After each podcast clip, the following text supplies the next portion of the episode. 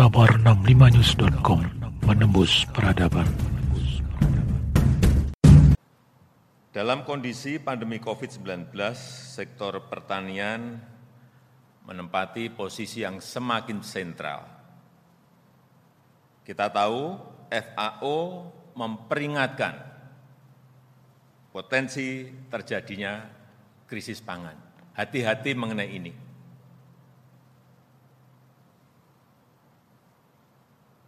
Hati-hati. Akibat pembatasan mobilitas warga dan bahkan distribusi barang antar negara, distribusi pangan dunia menjadi terkendala. Dan kita tahu beberapa minggu hari terakhir ini urusan yang berkaitan dengan tahu dan tempe, kedelai menjadi masalah juga karena tadi yang saya sampaikan. Kita tahu penduduk Indonesia sudah 270 juta lebih. Oleh sebab itu, pengelolaan yang berkaitan dengan pangan itu betul-betul harus kita seriusi. Pembangunan pertanian betul-betul harus kita seriusi secara detail. Terutama saya ingin menggarisbawahi terutama yang berkaitan dengan komoditas pertanian yang impor kedelai, hati-hati. Jagung, hati-hati. Gula, hati-hati. Ini yang masih jutaan-jutaan. Jutaan ton. Bawang putih, beras, meskipun ini sudah sudah dua tahun kita, hampir dua tahun kita enggak impor beras. Ini saya mau lihat betul lapangannya, kondisinya seperti apa, apakah konsisten bisa kita lakukan untuk tahun-tahun mendatang. Tetapi yang tadi saya sampaikan, barang-barang ini harus diselesaikan, urusan bawang putih, urusan gula, urusan jagung, urusan kedelai, dan komoditas yang lain yang masih impor, tolong ini menjadi catatan dan segera di carikan desain yang baik agar bisa kita selesaikan. Menurut saya tidak bisa kita melakukan hal-hal yang konvensional, yang rutinitas, monoton seperti yang kita lakukan bertahun-tahun. Kita harus membangun sebuah kawasan yang economic scale, nggak bisa kecil-kecil lagi. Oleh sebab itu kenapa saya dorong food estate ini harus diselesaikan.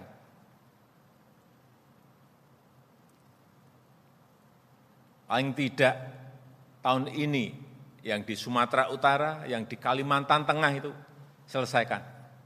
Kita mau evaluasi problemnya apa, masalah lapangannya apa, teknologinya yang kurang apa, dan juga dengan cara-cara teknologi bukan cara-cara konvensional di food estate ini, karena ini akan menjadi contoh. Nanti kalau ini benar, bisa dijadikan contoh, semua provinsi sudah datang kopi aja.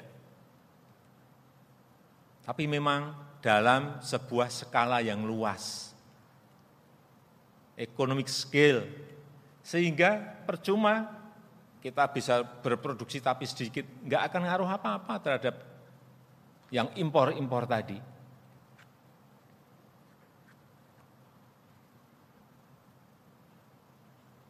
Karena problem dari dulu sampai sekarang, kenapa? Pertama, kedelai yang juga di Indonesia bisa tumbuh baik. Kenapa kita, petani kita tidak mau tanam? Karena harganya kalah dengan yang kedelai impor.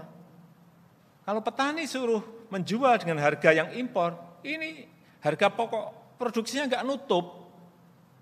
Sehingga harus dalam jumlah yang besar agar harganya bisa melawan yang harga impor. Bawang putih, kenapa dulu kita produksi bawang putih banyak dan sekarang petani nggak mau tanam bawang putih? Karena harganya kalah dengan harga bawang putih impor.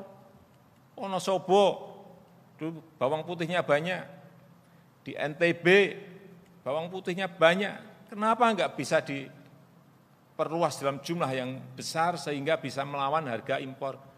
Ada competitive price-nya. Kalau harga tidak kompetitif, ya kan sulit kita bersaing. Sehingga sekali lagi ini harus dibangun dalam sebuah lahan yang sangat luas. Lahan kita masih. Cari lahan yang cocok untuk kedelai. Tapi jangan hanya sehektar, dua hektar, sepuluh hektar. Seratus ribu hektar, tiga ratus ribu hektar, lima ratus ribu hektar, satu juta hektar. Cari.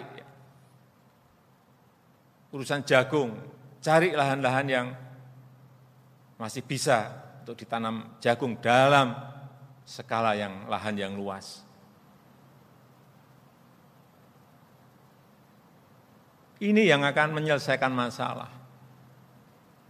Kalau kita hanya rutinitas urusan pupuk, urusan bibit, itu penting saya tahu. Tapi kalau bisa menyiapkan lahan dalam jumlah yang besar, itu yang akan menyelesaikan masalah. Pupuk. Saya jadi ingat pupuk. Berapa puluh tahun kita subsidi pupuk? Setahun berapa subsidi pupuk? 30-an triliun. Berapa Bu Menteri Keuangan? 33 saya ingat saya. 33 triliun setiap tahun. Returnnya apa? Kita beri pupuk itu kembaliannya ke kita apa? Apakah produksi melompat naik? 33 triliun. Saya tanya kembaliannya apa?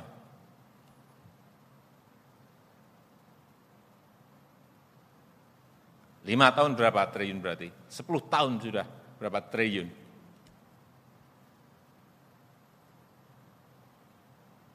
Kalau sepuluh tahun sudah 330 triliun. Bapak, Ibu, dan Saudara-saudara lihat, angka itu besar sekali.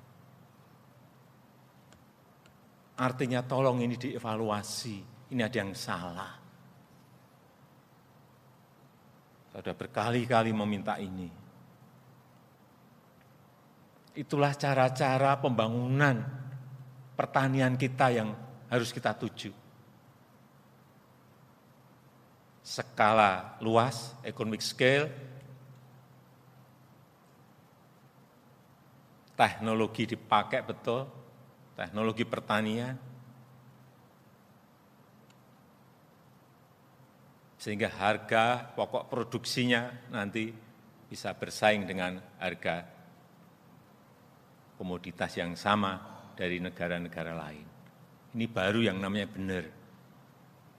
Kalau tiap tahun kita mengeluarkan subsidi pupuk sebesar itu, kemudian tidak ada lompatan di sisi produksinya, ada yang salah. Ada yang enggak benar di situ.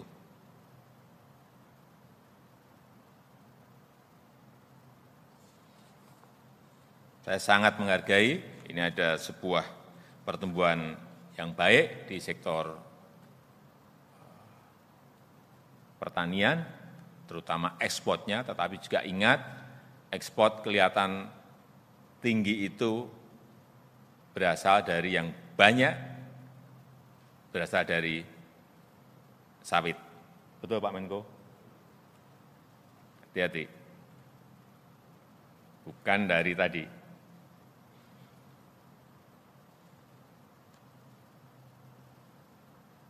bukan dari komoditas-komoditas lain yang sudah kita suntik dengan subsidi-subsidi yang ada.